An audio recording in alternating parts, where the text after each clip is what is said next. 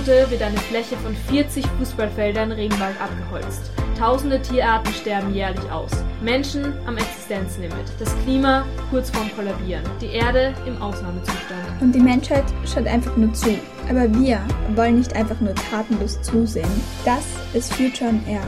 Wir sind Fridays for Future Graz und wir verwenden unsere Stimme. Hey, ich bin Aldena. Ich bin Klimagerechtigkeitsaktivistin und seit eineinhalb Jahren bei Fridays for Future aktiv. Hey, ich bin Toni und seit eineinhalb Jahren gehe ich auf die Straße, um für eine bessere Zukunft zu kämpfen. Hey ho und willkommen im Jahr 2021. Ich hoffe, ihr hattet alle wunderschöne Feiertage und einen guten Rutsch ins neue Jahr. Ein Jahr, in dem sich hoffentlich ganz schön viel verändern wird. Denn wir werden auch in diesem Jahr weiter laut sein und dafür kämpfen, unsere Ziele zu erreichen. Und auch als Einzelperson kann man schon ein bisschen was bewirken und beginnen, sein Leben klimafreundlicher zu gestalten. Das neue Jahr eignet sich perfekt dafür, etwas in seinem Leben zu verändern. Heute erzählen wir euch ein bisschen, was ihr selber für einen klimafreundlicheren Lifestyle machen könnt. Wir teilen diese Sendung in mehrere Teile auf. Heute gehen wir vor allem auf die Themen Mobilität und Modekonsum ein. Also seid gespannt und vielleicht findet ihr ja noch den ein oder anderen Neujahrsvorsatz für euch. Kleidung und Mode. Ein Thema, das massiv zur Klimakrise beiträgt und uns täglich begleitet. Jeder von uns trägt Kleidung und kauft neue Sachen ein. Doch meistens ohne viel darüber nachzudenken, welche Auswirkungen dieses alltägliche Handeln mit sich bringt. Die Modeindustrie verursacht mit 1,2 Billionen Tonnen CO2 pro Jahr ganze 5% der weltweiten Treibhausgasemissionen. Das ist mehr als alle Flüge und Kreuzfahrten zusammen. Wenn es so weitergeht, ist die Modeindustrie 2050 schon für ein Viertel der jährlichen CO2-Emissionen verantwortlich.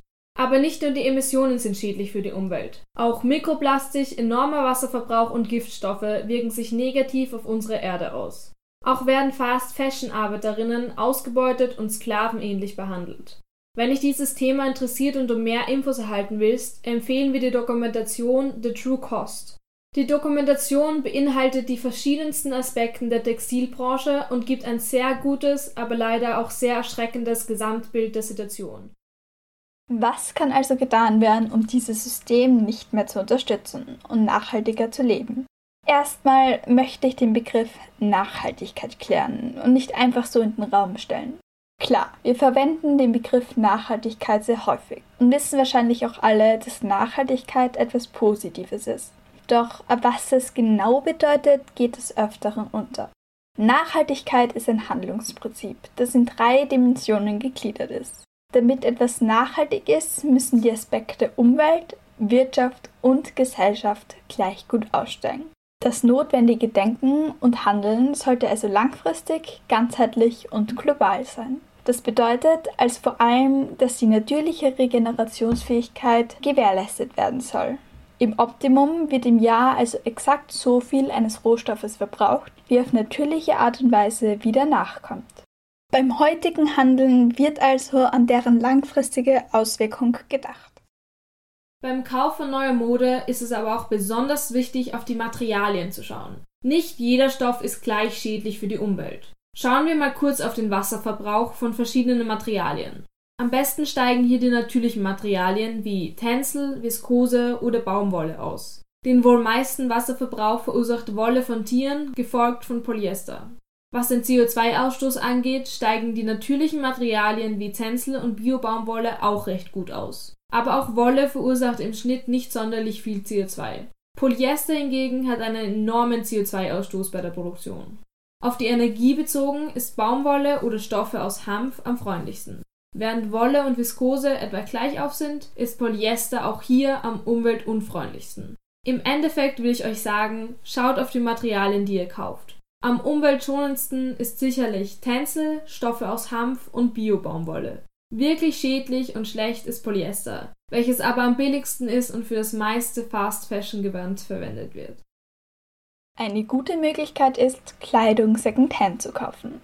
Dafür gibt es viele Geschäfte, unter anderem Kala Shops und Humana. Aber auch im Internet kann man gebrauchte Kleidung kaufen. Bei Kleiderkreisel oder Willhaben zum Beispiel. Auch bei einem Kleidertausch findet man immer etwas. Übrigens freuen sich viele Läden auch, wenn man noch intakte Kleidung spendet. Möchte man aber dann doch einmal etwas Neues kaufen, kann man auf nachhaltige Mode zurückgreifen. Fair Fashion ist nicht nur gut für die Umwelt, sondern auch sozial gerecht. Kaufen kann man diese in einigen Geschäften, Fairtrade-Läden oder im Internet. Dabei sollte man unbedingt auf zertifizierte Siegel achten, denn nicht alles ist so nachhaltig, wie es auf den ersten Blick zu sein scheint. In Graz gibt es zum Beispiel Chick 80 oder auch Armed Angels beim Kastner. Die gerade genannten umweltfreundlichen Alternativen sind kein Geheimnis. Trotzdem greifen viele Leute täglich auf Fast Fashion zurück. Grund dafür sind oft Vorteile, die wir jetzt aus dem Weg räumen wollen. Secondhand ist nur für Sozialfälle. Dadurch, dass der Vintage-Look in den letzten Jahren total in den Trend gekommen ist, haben sehr viele Leute angefangen, in Secondhand-Läden einzukaufen. Das führte dazu, dass Secondhand-Kleidung so teuer wie noch nie zuvor ist. Das zusätzliche Bewusstsein in der Gesellschaft für die Wichtigkeit von Recycling führte dazu, dass die Nachfrage noch weiter anstieg was einerseits natürlich sehr erfreulich ist, andererseits trieb das die Preise aber auch enorm nach oben, was eigentlich wieder sehr bedenklich ist, da die Läden wichtig waren für Leute, die sonst nicht genügend Geld hatten, um sich neue Kleidung zu kaufen. Secondhand-Kleidung schaut abgeranzt aus. Natürlich ist Secondhand nicht mehr brandneu, aber deswegen heißt es ja auch Secondhand. Allerdings wird in allen Shops genau darauf geachtet, dass die Ware in Ordnung ist und wenn nur kleine Schönheitsfehler hat. Egal welche Kleidung man kauft, man unterstützt immer die Ausbeutung von Arbeiterinnen. Nein, nachhaltige Marken schauen darauf, dass es den Arbeiterinnen gut geht, um sie nicht ausgebeutet werden. Um das zu bestätigen, gibt es zertifizierte Labels. Ob ich jetzt ein neues T-Shirt kaufe oder ein Secondhand-T-Shirt kaufe, macht auch keinen Unterschied. Ich kann ja als Einzelperson gar nichts verändern. Natürlich macht ein einzelnes T-Shirt oder Jeans auch keinen Unterschied. Allerdings, wenn das jeder einzelne von uns sagt, dann geht es nicht mehr nur um ein T-Shirt. Es geht in der Industrie vor allem um Nachfrage, auf welchen die Unternehmen reagieren werden. Zusätzlich, wenn du überlegst, wie viel Kleidung man als privilegierter Österreicher in seinem Leben kauft und trägt, macht es dann schon einen erstaunlichen Unterschied. Faire Mode ist nur für reiche Menschen. Leider ist in unserem System nachhaltig leben eher teuer. Allerdings muss man nicht reich sein, um nachhaltig leben zu können. Hier ist es also besonders wichtig, Sachen lange zu tragen. Bei fairer Mode kann man oft von einer hohen Qualität ausgehen. Kauf einfach weniger Sachen, die euch super gut gefallen und die nicht so schnell aus der Mode gehen. Wenn ihr Kleidung trägt, die vielleicht etwas teurer ist, aber dafür über Jahre tragen könnt, steigt nicht nur die Umwelt besser aus, sondern auch ihr. Dem im Endeffekt ist es so billiger, als billig Fast Fashion zu kaufen, die ihr allerdings nur zwei Monate tragen könnt. Die Arbeitsbedingungen von Näherinnen sind echt gar nicht so schlimm. Leider schon. Meistens sind die Näherinnen noch Kinder, die versuchen etwas Geld zu bekommen und bei unmenschlichen Bedingungen leben und nur wenig Cent pro Stunde bekommen. Die Fabriken selbst sind oft in einsturzgefährdeten Gebäuden, weshalb es auch schon zu vielen tragischen Unfällen gekommen ist. Wenn ihr ein T-Shirt um 3 Euro kauft, wie soll es sich ausgehen mit dem Transportweg und den Verkaufskosten zusätzlich, dass die Näherinnen angemessen entlohnt werden? Eine Filmempfehlung hierzu ist China Blue, wo es um die Arbeitsbedingungen in südlichen Jeansfabriken geht. Auch wenn Secondhand eine wundervolle Alternative zum normalen Konsum von großen Kleiderketten ist, sollten wir alle gemeinsam weniger Kleidung kaufen. Ja, Trends wechseln schnell. Manche Läden haben sogar wöchentlich neue Kollektionen. Wir leben in einer Verbrauchergesellschaft und bekommen in unserer Umwelt immer das Gefühl, uns anpassen zu müssen. Wir wollen immer versuchen, mitzukommen, auch ständig das, den neuesten Trend nachzugehen. Aber wir müssen aufhören, in diesem verbrauchergesellschaftlichen Denken zu denken. Ich meine, wo führt das hin? Dahin, dass wir irgendwann alle nur dasselbe anhaben? Wir sollten dankbar sein für das, was wir haben und stolz sein, ein Individuum zu sein. Aber wir müssen nicht immer das Neueste und Beste kaufen. Also wenn ihr ein Kleidungsstück gerne haben würdet, denkt nochmal darüber nach, ob ihr es wirklich braucht. Ich weiß, dass man das schon tausendmal gehört hat, aber es macht wirklich einen Unterschied. Ich habe zum Beispiel einen kleinen Zettel in meiner Geldbörse, um mich daran zu erinnern, nochmal darüber nachzudenken. Funktioniert erstaunlich gut. Also wenn ihr etwas braucht und das nötige Geld dafür zur Verfügung habt, das man leider meistens noch immer dazu braucht, schaut darauf, dass ihr von Geschäften kauft, die Bio, Fair, lokale Herstellung oder Secondhand groß schreiben. Und sonst einfach weniger einkaufen. Mir persönlich fällt das Ganze ehrlich gesagt auch schwer. Ich liebe Fashion und Styling, also ist es manchmal schwer, sich zusammenzureißen und sich daran zu erinnern, dass das Leben und Wohlbefinden von Menschen eindeutig wichtiger sein muss als ein Hobby. Tolle Welt, in der man sich an so etwas erinnern muss.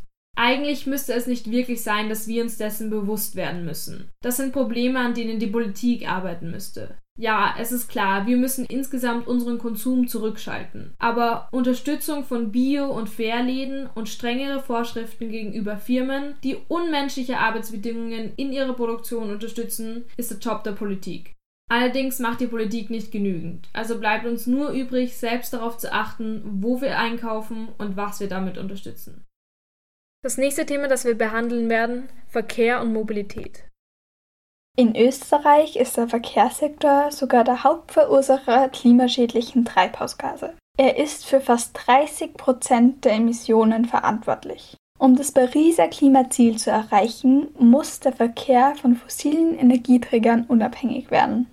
Die Emissionen müssen immer weiter sinken. Stattdessen steigen sie aber. Und das seit den 1990ern um ganze zwei Drittel. Den Hauptteil an Emissionen, nämlich 62 Prozent, verursacht der Pkw-Verkehr. Um die Energiewende als Gesellschaft zu schaffen, soll das Prinzip Vermeiden, Verlangen, Verbessern zum Einsatz kommen. Am wenigsten Emissionen werden erzeugt, wenn der Verkehr gar nicht erst entsteht. Unter Verlagern versteht man, dass man weniger PKWs und Flugzeuge verwendet. Stattdessen fährt man mit dem Zug oder Rad oder geht gleich zu Fuß. Jede zweite oder dritte Strecke, die mit dem Auto zurückgelegt wird, könnte man auch mit dem Rad fahren. Jede zehnte Strecke könnte man sogar zu Fuß gehen. Bei Strecken unter 5 Kilometer ist das Rad sogar das schnellste Fortbewegungsmittel. Radfahren spart auch Platz. Verkehrsflächen nehmen immer mehr Raum in Anspruch. Immer mehr Böden werden versiegelt. Dabei geht es einerseits um Straßen, andererseits auch um Parkplätze. Fahrräder brauchen in beiden Fällen vielfach weniger Fläche. Daraus folgt auch, dass es für Gemeinden günstiger ist, Infrastrukturen für Fahrräder bereitzustellen. In Freiburg werden zum Beispiel 22 Prozent der Wege mit dem Rad zurückgelegt, aber nur ein Prozent der Kosten fallen dafür an. Natürlich kann man nicht von heute auf morgen sagen, niemand darf mehr mit dem Auto fahren. Es müssen Rahmenbedingungen geschaffen werden, sodass sich umweltfreundliche Mobilität auszahlt. Dazu gehört der Ausbau des öffentlichen Verkehrs und die Senkung der Ticketpreise, die Einführung von Sharing-Modellen und die Erweiterung des Fuß- und Radwegnetzes. Speziell im Bereich des öffentlichen Verkehrs besteht massiver Aufholbedarf. Wenn man von Fahrzeug, Herstellung bis Verbrauch alles einberechnet, verbraucht ein Pkw mit Verbrennungsmotor in Österreich etwa 15 mal so viel CO2 wie die Bahn pro Personenkilometer. Wenn wir die S-Bahn in London als Beispiel nehmen. Die S-Bahn transportiert 50.000 Personen in nur einer Stunde. Wenn du diese Menge an Personen mit Autos transportieren willst, bräuchtest du um die 30 Autobahnspuren nur in eine Richtung. Jeden Tag fahren einfach so unfassbar viele Leute von Stadt zu Stadt, um in die Arbeit zu kommen. In Manhattan zum Beispiel leben eine Million Personen, aber untertags sind fast 5 Millionen Leute im Stadtteil. Das bedeutet, jede Früh fahren 4 Millionen Personen in den Stadtteil und am Abend wieder 4 Millionen hinaus. Das würde sich einfach niemals ohne öffentlichen Verkehr ausgehen. Wir brauchen diese Alternativen. Es geht sich nicht mehr aus, dass jede einzelne Person mit dem Auto herumfährt. Es braucht leistbare Ticketpreise, hochwertige Umschlagsknoten und kürzere Wartezeiten. Die Beförderungskapazität soll jährlich um mindestens 5% erhöht werden. Es gibt auch Bereiche, wo der Verkehr nicht vermieden oder nicht verlagert werden kann. Dort soll der Energieverbrauch möglichst effizient werden. Elektroantrieb könnte hier einen Beitrag leisten. Es gibt allerdings die Gefahr, dass die Effizienz zwar besser wird, der Verbrauch dann aber ansteigt und die Emissionen insgesamt nicht sinken. Auch in den Urlaub fliegen ist eine Tätigkeit, die viele Leute genießen. Doch wie schädlich es ist für die Umwelt, wissen die wenigsten. Wenn du zum Beispiel als Einzelperson mit der Economy Class von Graz nach München mit einem Linienflug fliegst und dann weiter zu den Seychellen, brauchst du 3500 Kilogramm CO2. Das sind 3,5 Tonnen. Das ist so, als würdest du für ganze zwei Jahre ein kleines Auto fahren. Für nur einen Trip zu den Seychellen. Zusätzlich hat das Auto noch vier Sitze. Das bedeutet, wenn man als vierköpfige Familie fliegt, ist es nicht so, als würdest du mit einem Auto für zwei Jahre fahren, sondern mit ganzen vier Autos für zwei Jahre fahren. Zusätzlich gibt es auch nochmal einen riesen Unterschied zwischen erster und zweiter Klasse. Wenn man Business Class fliegt, hat man einen um die Hälfte größeren Footprint, als wenn man Economy Class fliegt. Man hat in Business Class so viel Platz, dass einfach viel weniger Leute in das Flugzeug passen. Also verbrauchst du als Einzelperson einen viel größeren Teil der Treibhausgase. Niemand verlangt, dass ihr euer ganzes Leben nie fliegen dürft. Aber vielleicht kann man es so sehen. So wie man das Geld spart, um in den Urlaub zu fliegen, könnte man auch das CO2 sparen.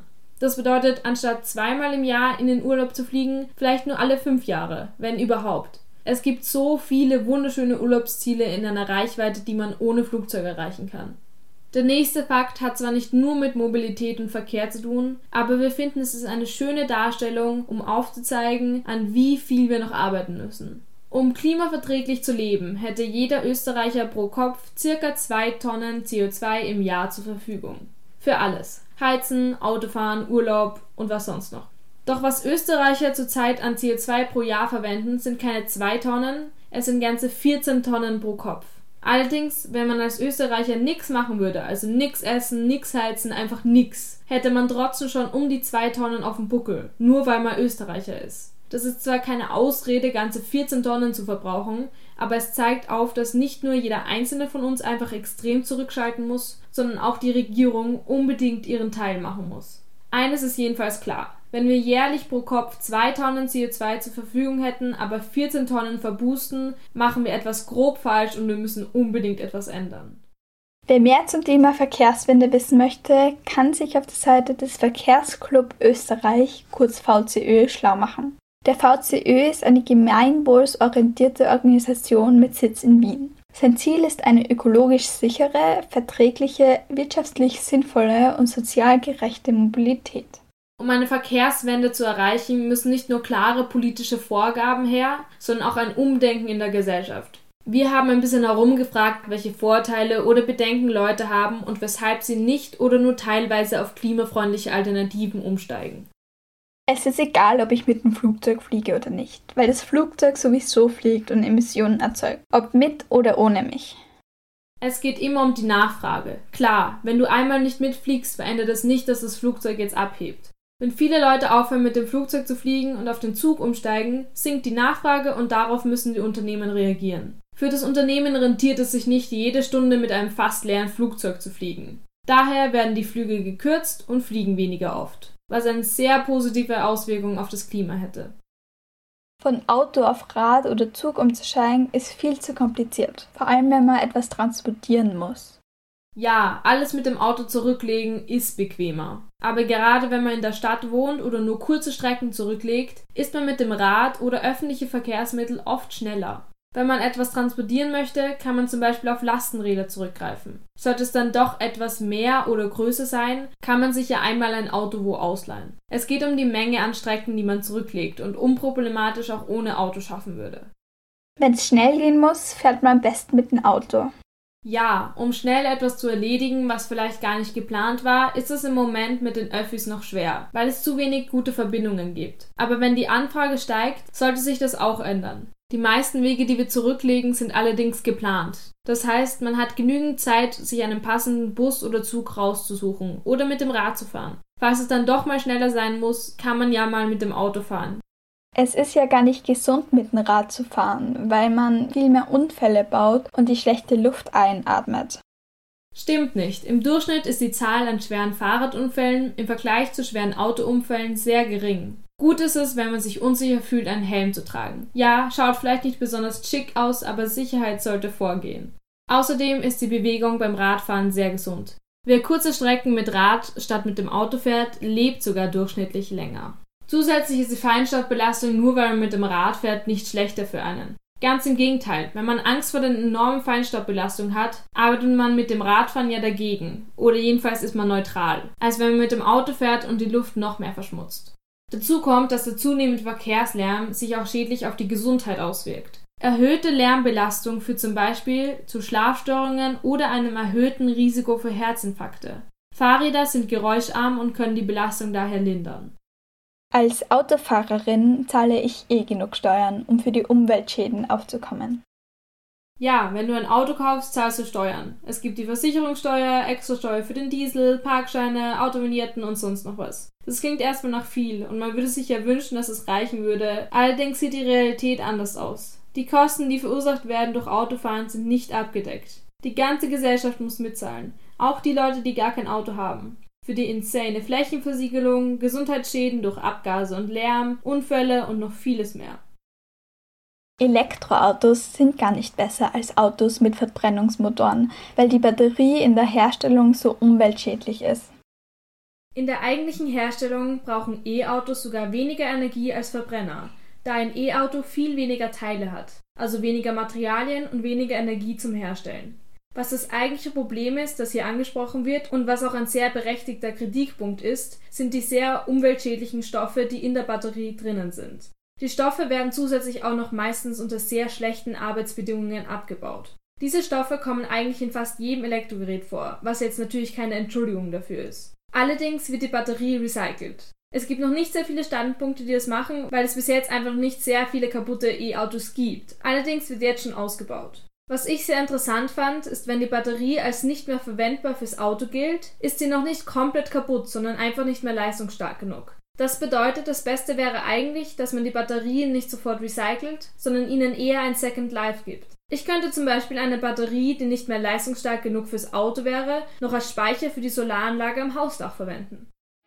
Zusammenfassend will ich euch noch mitgeben, dass es viele tolle Möglichkeiten gibt, selbst ein bisschen aufs Klima zu schauen. Allerdings darf man sich nicht so unter Druck setzen. Wir leben in einem System, in dem Klimaschutz einfach nicht Norm entspricht. Ja, wir müssen und wollen dieses System ändern, um weiter eine lebenswerte Zukunft zu haben. Aber macht euch nicht verrückt, wenn es dann doch einmal nicht schafft, alles perfekt zu machen. Denn auch jeder kleine Schritt ist ein Schritt in die richtige Richtung. Das nächste Mal reden wir ein bisschen über klimafreundliche Ernährung und nachhaltiges Wohnen, also seid gespannt. Falls ihr mehr über Fridays for Future erfahren wollt, schaut gerne bei unseren Social Media Kanälen vorbei. Wir hören uns am 22. Jänner. Bis dahin alles Liebe, schaut auf euch, ihr seid großartig, wie ihr seid und tschüss.